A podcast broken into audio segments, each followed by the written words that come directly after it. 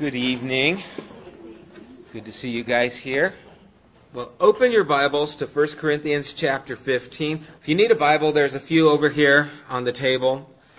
But we've been going through uh, Paul's epistle to the Corinthians, and we've come to the home stretch. We're in chapter 15, and we're going to spend a few weeks here, probably three weeks in chapter 15 and then close in chapter 16. Chapter 16 really deals a lot of uh, farewells and people that he's kind of talking to, greetings, final greetings about that. But really, kind of the emphasis of this whole epistle comes to this head here in chapter 15 as we're going to be looking at the resurrection of Jesus Christ. And chapter 15 talks about the resurrection more than any other passage in Scripture. The totality of discussion here on the resurrection of Jesus is very extensive, more so than anywhere else in Scripture. And so it's a very important and powerful thing that we need to look at and address. We're going to go over verses 1 through 11 tonight. So let's read that together as we start off. Now, brothers, I want to remind you of the gospel I preached to you, which you received and on which you have taken your stand. By this gospel you were saved, if you hold firmly to the word I preached to you. Otherwise, you have believed in vain. For what I received I passed on to you as of first importance that Christ died for our sins according to the Scriptures that he was buried, and that he was raised on the third day, according to the Scriptures, and that he appeared to Peter and then to the twelve. After that, he appeared to more than five hundred of the brothers at the same time, most of whom are still living, though some have fallen asleep. Then he appeared to James, then to all the apostles, and last of all, he appeared to me also, as to one abnormally born. For I am the least of the apostles, and do not even deserve to be called an apostle, because I persecuted the church of God. But by the grace of God, I am what I am. And his grace to me was not without effect. No, I worked harder than all of them, yet not I, but the grace of God that was with me. Whether then it was I or they, this is what we preach, and this is what you believed. All that Paul has been talking about in this epistle, dealing with the behavior that they've had, the problems, their dissensions with one another, their contentions with one another, uh, the doctrinal problems that they've had, the immorality that he's been talking about, the lack of order in worship, all these things actually hinge on the importance of the resurrection.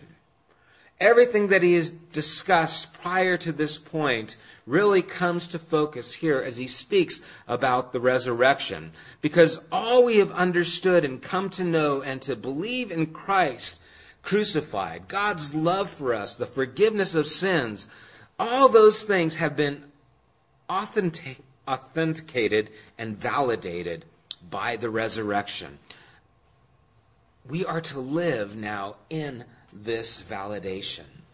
We are to live in this resurrection. You see, saying, well, Jesus loves me and Jesus died for my sins, well, that's great, but that means nothing if there is no resurrection, because his dying for your sins would have no effect unless it had God's approval. And the resurrection is the mark of God's approval for the sacrifice that Jesus made. Otherwise, anyone could say that. Anyone could say, oh, yeah, you know, so and so, his death is all you need. Okay, now I believe in so and so. Now I believe in this. But no, the power of God's forgiveness in Jesus Christ hinge on the resurrection. This is the core of who we are as followers of Christ. We have this hope that because of his resurrection, we can have confidence that his sacrifice was enough for us. Now, hope is an interesting thing because a lot of times our hope is circumstantial.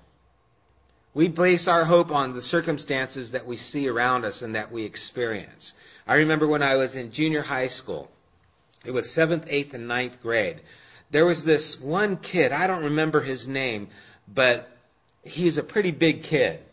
And everyone said he was in a gang. I don't know if he was or not you know, you don't ask someone like that. You know, are you in a gang? I, all I know is after school, when the other kids were getting in their parents' cars, he got into a lowrider and they would go off, you know, together. And so that just gave validation that he probably is in a gang. And he was a tough kid, and he had a younger brother. He was in the ninth grade, and he had a younger brother. His younger brother got the low end of the gene pool. Okay, his older brother was a big guy. He was a pretty burly dude, and he was pretty intimidating. His younger brother was the opposite. He was a tiny guy, scrawny. He was shorter than I was. What's so funny? I was this height all throughout junior high school. I just waiting for that growth, growth spurt still. But his younger brother was as big a bully as him. In fact, he was worse. He used to push everyone around, and everyone knew you don't mess with this kid because of his brother. And so you, you wouldn't look him in the eye, you know, you wouldn't even acknowledge him. You just want to stay away from him and he would just bully people. He had this little, like, I think it was like St. Christopher medallion that he'd wear around his neck, and he would take it out and he'd just start whipping people with it. I know, kind of contradiction. And that'd be like in the gym, you know, in seventh grade when you're going in the showers and you have to strip, and this guy'd be going there smacking people, and you're just like, oh man, this guy just, he, he's, he gets on your nerves, and you'd see him, and like hope would leave your body it's like, oh no, here he is, that guy. Oh man. And then the next year came, and his brother graduated. And things changed. Because he didn't have the defense that he had before. Everyone knew before if you messed with this guy, his brother would get you. But now his brother was gone. And so now when I'm playing basketball, and he comes up and he says, Hey, give me the ball. No. I don't have to anymore. he goes, Hey, give me the ball. And I say, No. And I was bigger than him. And hope would again begin to well up inside me. Things have changed. I have now defeated these circumstances. I, I, am now better than this, and I have overcome this bully at school. Well, a lot of times we think of hope as circumstantial. You know, based on our, our jobs, based on our health, you know, our sickness. And, and what happened is, you know, there's this inevitability of death. And what can produce hope beyond this bully of death? What, what can get, what circumstance is it? How much money can you have that will help you beyond death? There isn't enough. And you see, the circumstances that we live in and we faith have, you know, put our faith in only go up to that point where once we die, that's it. You die and it's over. And it's always been that way. You know, sometimes I think we have this idea that back then in the New Testament, you know, death wasn't as big a deal as it is now. Or, you know, the resurrection happened, but oh well, not a big deal, you know, because it was like, well, yeah, you know, Uncle Charlie raised from the dead too, and so did, you know, Bill. Oh, you know, but now we have the internet, so we go, oh, that's not true. It's not on the internet. You know, we, it's never been true. People don't rise from the dead. It's not been something that's commonplace. This was not a reality in their time. And it was something that we have to recognize that dead people then stayed dead just like they do now. And for them, it was as mystifying as it would be to us. It was something that was startling to them. And Yet this is what's revolutionized and give us hope that is beyond the circumstances because the greatest circumstance that we could never get past was death. And you see, this wasn't something that was popular back then. The idea of resurrection wasn't popular to the Greeks. The Greeks thought that you were a soul that was bound in a body. And so when you died, your soul was finally free. And so death was something that was glorious. And resurrection wouldn't be really appealing to them because that's giving you back this body that you're not supposed to have. And the Jews didn't really appreciate the idea of death. It wasn't appealing because especially in Christ, it was deifying this man. It was blasphemy that he was conquered death in this man. And so they weren't someone who was pursuing resurrection as well. But all of a sudden, Christianity comes, this person of Jesus who rises from the dead, and overnight, this worldview of what resurrection is, is changed. It's recreated. The old ways of thinking are broken. And this worldview comes into power that just changes everything. Usually it takes a long time for a worldview to take root. But this one had momentum and power that was revolutionary. It happened instantaneously. And we saw why. When you see someone who has died before your eyes and is alive again, it does something to you. It changes the way you think. It has an impact on your life. And you'd probably talk about it to somebody. Yeah, you know, the guy who got crucified the other, I saw him. Yeah, saw him. He was walking around. We saw him. No, he must have been someone like him. No, man, it was him. It changed everything. You, you think of things that take time to change our view and the way we think. Do you guys remember when it used to be cool to ride in the back of the truck without seatbelts? That was a blast. Get in the truck. All right, I get the back. You jump in the truck, hanging on. No one thought anything of it. In fact, your parents were cool if they had a truck and you could ride in the back. We'd go to the beach, we'd put some pillows and blankets and lay in the back. It was fun. And now some of you are thinking, oh my gosh, that's awful. How could anyone do that? I saw Mary shaking her head already. The horror, the horror. That's something that took time for it to eventually change where, no, that's an awful thing. Oh no because of how our minds began to change, because of the statistics that we became aware of, because of the TV commercials about buckling up. Same thing with smoking. Smoking used to be hip, used to be cool. Still is in some countries, but not in California. Now, if you smoke in the same house as your kids, you're considered a terrible parent. Didn't used to be that way used to be okay. There was a, a shift in the way we thought. But it took time. It took those commercials. It took that lady with the tracheotomy. It took those things that took influence on us to help us think and see things different that made us think, oh, yeah. And over the years 10, 15, 20, 30 years people start to get a different mindset. Well, that changed with the resurrection. When Jesus rose from the dead, all of a sudden it put a light on resurrection that everyone thought of it differently. And we do to this day. It's something that is important. It's changed the worldview and it's turned this worldview upside down. And it's vital.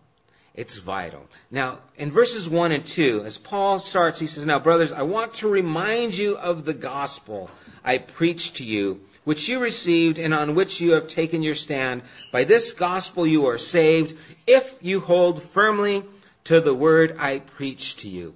Otherwise, you have believed in vain. Does anything stand out to you guys? Come on, speak it. What, what do you get from those verses? What stands out to you? How about that word if? Is that, did someone think that word but they didn't say it? Okay, you got to think and you got to think out loud now, okay? That word if and the idea of believing in vain, does that catch anyone's attention? Because I sure don't want to believe in vain. And so this comes back to, again, Paul is referring to things that he has already spoken to them about. And he's talking about this gospel. This gospel that I have received. And he goes on to tell us what that gospel is. He defines it in verses 3 and 4, where he says, I received, I pass on to you first importance that Christ died for our sins according to the scriptures, that he was buried, and that he was raised on the third day according to the scriptures. This is the gospel. And gospel means what? Good news. This is the good news that I've talked to you about and that I'm continuing to tell you about that you have to have this faith if you're going to be saved. You have to believe in this gospel. You might think, well, what other gospel is there? Well, in Galatians chapter 1, verse 6 and 7, if you want to turn right there real quick, Paul mentions something, and it's worth looking at because I think this is a big reference that he had. Galatians chapter 1, verse 6, he says, I'm astonished that you are so quickly deserting the one who called you by the grace of Christ and are turning to a different gospel you're turning to something different, a different good news. And he goes on and he says, which is really no gospel or no good news at all. Evidently, some people are throwing you into confusion and are trying to pervert the gospel of Christ. And so we now we see there is another gospel. There is the possibility to believe something else about Jesus that isn't true. And the Galatians' sake, they were going back to the idea where it's up to your works and the things that you do that salvation is going to be dependent on. And Paul is saying, why would you believe that? That's not good news at all. That doesn't make any sense. The gospel, the good news, is that Jesus died for your sins according to the scriptures that he was buried and that he rose again from the dead. That's the gospel. That's the good news. And it's important that you believe the real gospel, the real Jesus, the real good news. You know, I had this conversation with a gentleman just this week. We're going to be getting our windows tinted, and he came in and we were talking, and I talked to him for, gosh, an hour and a half it was a wonderful conversation. He was a great guy, and it was a cordial and, and really fun conversation. At least I had fun. I think he did too. Um, as we were talking, he didn't even give me the bid yet. He came in and he asked, "So what is this place?" I go, "Well, it's kind of a church office slash meeting place, you know, where we're going to have different events taking place here with part of this church Genesis." he goes, oh, "Okay," and he's getting out his tape measure and stuff. He goes, "Is it okay if I'm open with you?" You know, yeah, you know, you know, for me that that's just it. I, I'm like, yeah, you know, be open. Come on, you know, that's what you're looking for, someone to be open with, you know. And so he goes, ah, well, here's the problem I have. And he went on to tell me the problems that he has with religion and with Christianity specific. How Christianity, you know, they claim, you know, their only way, there's the only way, and you, you know, if unless you follow our rules, you don't get to heaven, and they're closed to everyone else. And he basically shared all these things with me. And it, it was a great conversation as we started talking specifically about Jesus. You know, he grew up in church, he knew about Jesus. And he just believed that Jesus, you know, was this person who was enlightened, like all these other people who are enlightened. And I said, Well, where do you get your information about Jesus from? And he goes, Well, the Bible tells us about Jesus, you know, but then the Bible was tainted because of the church in 300 AD, you know, and so we talked about the manuscripts and how there were thousands of them based on the first century and how they put the manuscripts together were the ones that they knew were handed down throughout the ages that were being passed throughout the churches in the early times so that they could verify their authenticity that some manuscripts, you know, are within a hundred, you know, in that first century, 90 AD, we have fragments of the first, or first epistle to John. And so I was sharing with them those things, and I said, well, you know, here's my problem. If the information you get about Jesus is from the Bible, it says he was born of a virgin. It says that he was crucified, and it says that he rose again from the dead. I don't know anyone else who's enlightened like that. He's unique. He said he was the Savior of mankind. Now, if he wasn't the Savior of all mankind, then he was delusional or lying. And so, what, what are we going to believe about this person, Jesus? Because this is who the scriptures say he is. And so I have a hard time just believing my own ideas about him when it's so clear that what everyone else thought about him was powerful. And then he asked me, you know, well, are there any other documents that talk about Jesus being like that, being the Son of God? And I said, well, yeah, there are. You know, Josephus talks about Jesus, the man, if it be lawful to call him a man because of the great works that he did. You know, so there are other things. And then we went on to different topics. We talked about a lot of things. But you see, this idea of resurrection, it validates the fact that the cross was meaningful. It validates that our sins are forgiven. Because if you think your sins are forgiven because you're a good person, because you go to church, because you think about this or you think about that, you're believing the wrong gospel. And if that's the case, maybe you're believing in vain. Maybe you're really putting your hope and stock in something other than the gospel, other than the person of Jesus.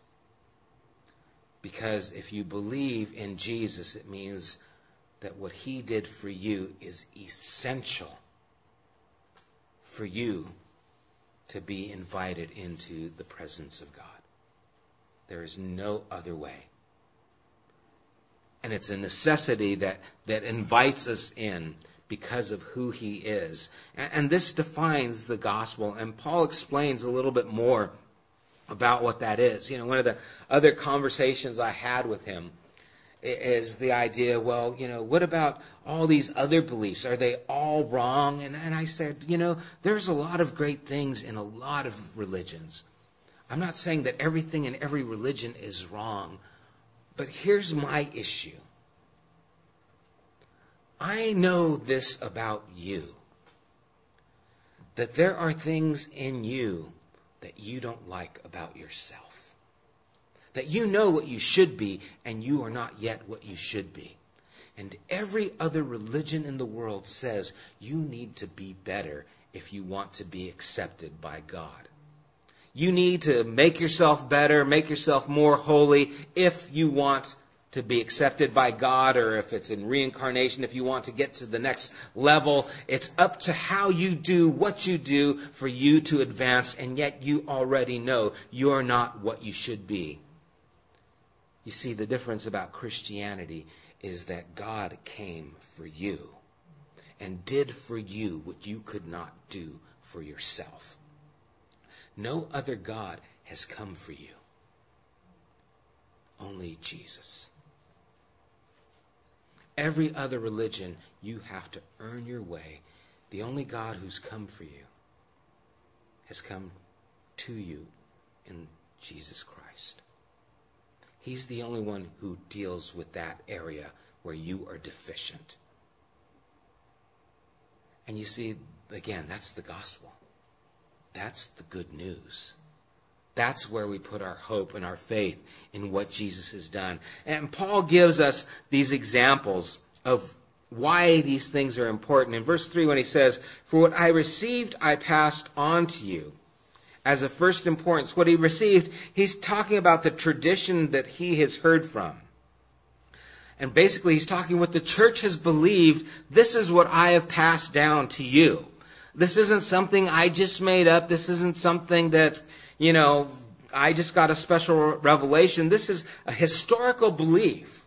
These things that I'm presenting to you about Christ dying for our sins. Buried, resurrection. That's according to the scriptures. That's what was told to me. That's what I'm handing down to you. You see, anything that's outside of that we call heresy.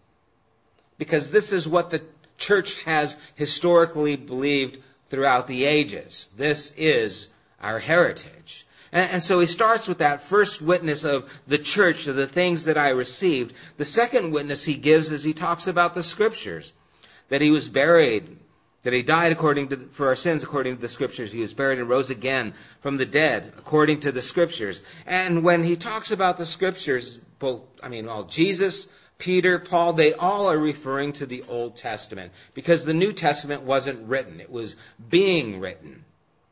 And so when he's talking about according to the scriptures, he's talking about the Old Testament.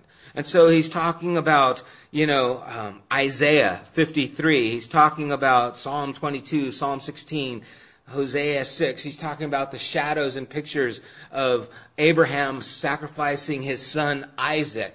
Those types that are there, all those things are according to the scriptures that gave us revelation that this is what God was going to do. This was God's intent all along, that he would be a man of suffering, that our shame would be put on him. He was wounded and bruised for our transgressions. This is what the scriptures have told us. And so the second witness of what these things are are the scriptures. The scriptures themselves. The third witness he gives are the people. And he talks about them, verse 5. And after that, he appeared to Peter, and then to the twelve. After that, he appeared to more than 500 of the brothers at the same time, most of whom are still living, though some have fallen asleep. Then he appeared to James, then to all the apostles, and last of all, he appeared to me also as to one abnormally born. And so the third witness he's giving is all the people who actually have seen him alive. That's a witness. That's telling people what has happened, the truth of what has happened. These things are all verifying and witnesses to what Paul is declaring as being the truth. They're all giving testimony to what he is talking about. In our young adults group, when we were going through one of the passages on the controversial Jesus, Erwin is talking about this scripture where 500 people at one time came to see him and, see who the Lord is. And he has in this auditorium people stand up. I mean, I don't know how many people we have in here, maybe 35 people or something here tonight. If all you people saw an accident happen, you, you were witness to uh, armed robbery, you were, you were witnesses to something, and we all went to court. And we all went before the judge, and the judge says, is this a person you saw who committed this crime? And one by one, you know, yeah, you know, Alex was that the guy? Yeah. Julie, yeah, yeah. And one by one, yeah, this is what I saw, this is what I saw, this is what I saw. What court would say it didn't happen if us, this group, stood there and testified of it? Now take this and then double it. That's still not even 100 people. And then double that. That's only 200 people. And then double that. That's 400 people. We're talking about 500 people that were still alive as the time that he's walking around. That means when you're walking in town, there might have been someone there who saw Jesus alive. That would leave an impact. That would be a powerful witness of what had happened. And so the resurrection of Jesus, Jesus being alive, is of vital importance that was something that the church had told Paul, something that the scriptures had verified, and something that these people themselves had witnessed and seen. And all these things led to the place where Paul himself also saw Christ on the road to Damascus when the Lord appeared to him. And then Paul goes on and he gives us a little bit of a testimony in verse 9. He says, For I am the least of the apostles, and do not even deserve to be called an apostle, because I persecuted the church of God. He tells everyone where he was at. And, you know, that story is something that we can all identify with. I mean, even Peter, who was one of the people that he gave to be a witness, Peter denied the Lord. He was afraid. He said, I never knew him. He ran away afraid for his life. And then Jesus appears to Peter. And he asks him three times if he loves him. And he restores Peter. And we see a different man. We see a man who is no longer afraid. Because that bully of death has been eliminated. I'm not afraid anymore. Death does not scare me because I am a witness that someone stronger than death exists. And I believe in him. So now he comes before the priests and boldly shares his faith in Jesus Christ The testimony of Peter, who is then martyred for his faith in Jesus. And we see the same thing with Paul. Here is a person who was persecuting those who were following Jesus. Encounters the risen Christ, is converted, and now is giving his life for Jesus. And you see, giving your life for Jesus. You don't do that if it's a hoax. You don't give your life for something if it was just pretend. If you're just making it up, if you just wanted to start something, if it was, you know, one of these urban legends you wanted to kind of get going. I know, guys, let's start this urban legend. Let's say that Jesus is doing this, and okay, yeah, we're on it. Okay, we're all in it. Till the first guy gets taken to jail gets put on the rack or the cross or whatever, and they say, okay, buddy, is Jesus alive? Your family, everything's in the balances here. Oh, I was just kidding, man. No, no. Just me and, and Peter and these guys, we put this urban legend thing. Go on Snopes, you can find out, you know, whatever. It, it's. It's not the case. They give their lives for this. Paul gives himself to this completely. Wholeheartedly because of who he was. Here was a person who was an enemy, opposed to that work of Christ. And Christ conquering death has proved that death is not king, but just a powerless tyrant. That death will not have reign over me because Jesus does. This experience of who Christ is is so powerful and that he is alive that it transforms these people and it gives Paul this testimony. As he goes on in his testimony, says, But by the grace of God, I am what I am, and his grace to me was not without effect. No, I worked harder than all of them, yet not I, but the grace of God that was with me. Saying, This truth changed me it made an effect on me. It's not without effect. It changed me. And you see, here's the great thing that you and I have the same witnesses that Paul did. We believe what the church has believed. We believe what the scriptures declare. We have the witnesses of Peter. We have the witnesses of Paul. And we ourselves now are witnesses and testify to the work of Jesus transforming our own lives as we put our faith in Him. You see, if you don't have a testimony, then you're not connecting to the God who is alive. You might have a belief in a religion. You might have a belief in the person of Jesus and its stories and its things that you've heard about maybe since a child. But if he has not made you a part of this life that he holds, this testimony is dormant. It's not active because you're not walking in the life of the risen Christ. But many of you here have a testimony. if we were to go around the room and just share, has Jesus changed your life? Let's not get into too many details, but because that could get scary. But can anyone here testify that Jesus has changed my life? See that hand? No, there's a few.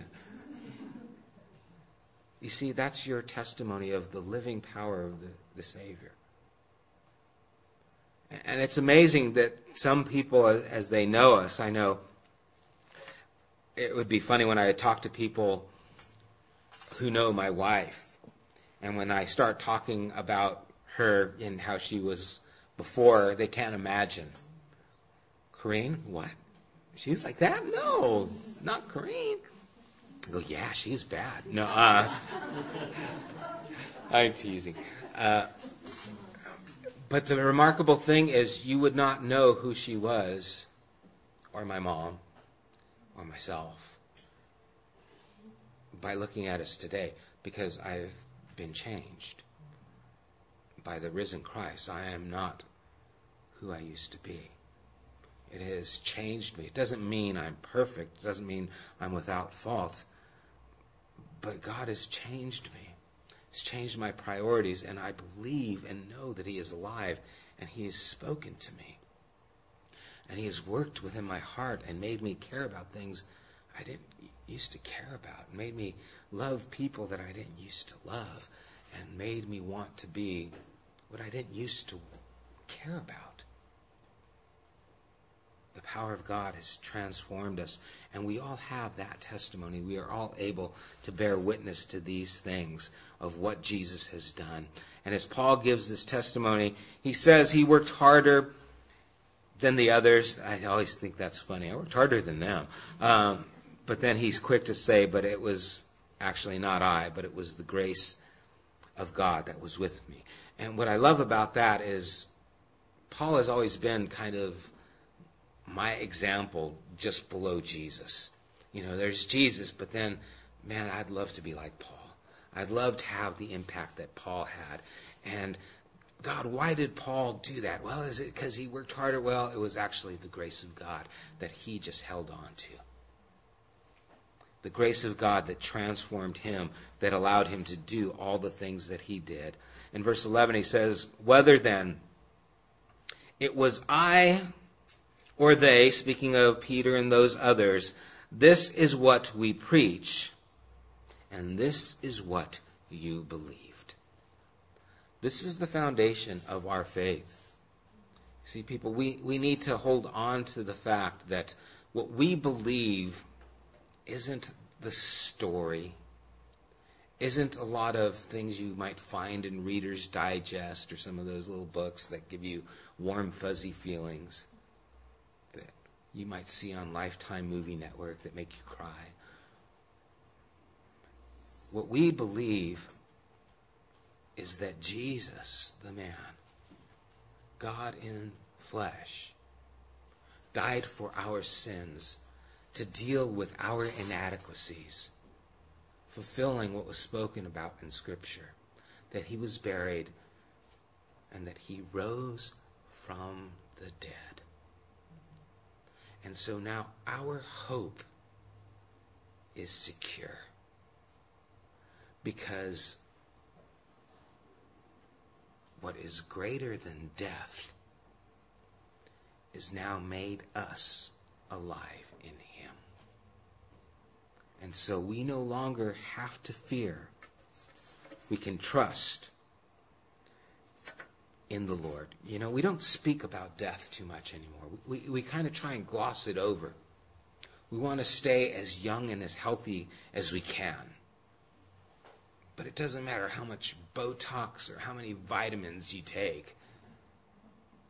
Eventually, time is going to win. Eventually, you're going to die. And if you don't watch it, too much Botox starts looking bad. And we've all seen the examples of that. Those people on TV, it's like, that ain't normal. I'm fighting death, I'm fighting death. No, death is coming. It's going to win. in a lot of places, I know in Europe and some of the places maybe back in, in the Midwest and stuff, you'd go to churches and all along the churches are the grave stones. I always thought that's kind of not a good thing, you know. come to our church, yeah, walk through the graveyard and then come to the church. You know, not real welcoming, inviting, but you know what it was? It was a, a reminder. This is going to happen. This is the reality that we all have to face. We don't like to think about it, but we're all decaying and we're all going to die. It's inevitable. And they testify to our need for the Savior who is greater than death. And what that does for us is if Jesus conquered death, if he rose again from the dead, then he's able to raise up our bodies as well. And not only that, he can conquer your addictions. He, he can save your marriages. He can do the impossible. There is nothing too difficult for him. He is powerful enough to keep you, to keep you pure, to transform you, to, to change you. He is powerful enough to take what has been habits for generations and break them. He is powerful enough to take character and re- remold it. You know, the scriptures say, can a leopard change his spots? Can a man keep from sinning? And the idea is, no, you can't unless, unless you have one who is greater, who can. And that's what we have in Jesus. He, he's not some spiritual vendor who's come to give you his wishes or your wishes. You know, Jesus isn't the magic lamp. You, you rub and say, Oh Lord, make me a rock star. You know, Oh Lord, help me to be manager. Oh Lord, give me the good parking spot at Target. You know, oh, oh Lord, He's not there for your needs. He's not there so that your life can be more comfortable. His power is there so He can secure your eternity with Him. His power is there so that it can change your life and make you holy like Him. Make you complete. And so, what we believe and what we have faith in is what we've always trusted in as the church that Jesus died for our sins, and God gave his applauding approval in the resurrection. And that's what we believe in. And we're going to continue the next couple weeks talking about this topic. Again, this passage of Scripture talks about the resurrection more than anywhere else in all the Bible. And so there's a lot of great stuff here. Is there anything that has jumped out to you in these verses? These 11 verses? Or any questions you have? No questions? Any thoughts on the importance of the resurrection? Going once? No. Would anyone like to share maybe just a little brief testimony of what the Lord has done in their life? Would anyone like to give a little testimony in that regard? Shy group of folk. Okay. give you your chance. I know it's kind of put on the spot. Well, let's let's close in prayer, and then we'll have time to talk, and maybe you can share with some other people what the Lord has done. Let's pray. Father, as we move forward with these passages and speak on the resurrection, Lord, it is such a defining, not only point in history, but in our lives. It is such a monumental occasion that it changes the way we think. It has changed the way humanity thinks. It has forced us into this new view, Lord, that we dared not even contemplate before. It was just mythology, it was just fairy tales, but now it is a reality and it changes everything. And Lord, I pray that it would change us as well.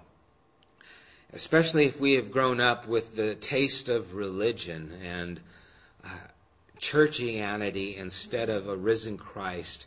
I pray, God, that this would capture our hearts and our attention, that we would recognize that this is validation, Jesus, that you are who you said you were, that you could do what you said you could, that you deserve our worship, our faith.